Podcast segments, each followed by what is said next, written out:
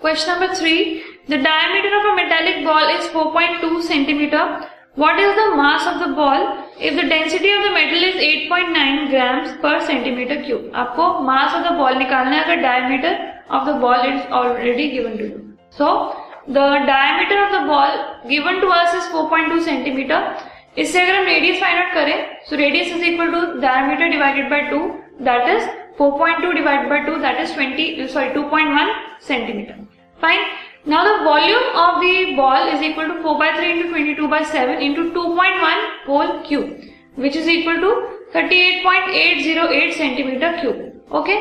अब ये हमारे पास वॉल्यूम आ गई है अब इससे हमें मास निकालना है so mass of the ball mass of anything is equal to density multiply by the volume So mass is equal to the density given to us is 8.9 multiplied by 38.808 that is 345.39 grams and this is an approximate figure.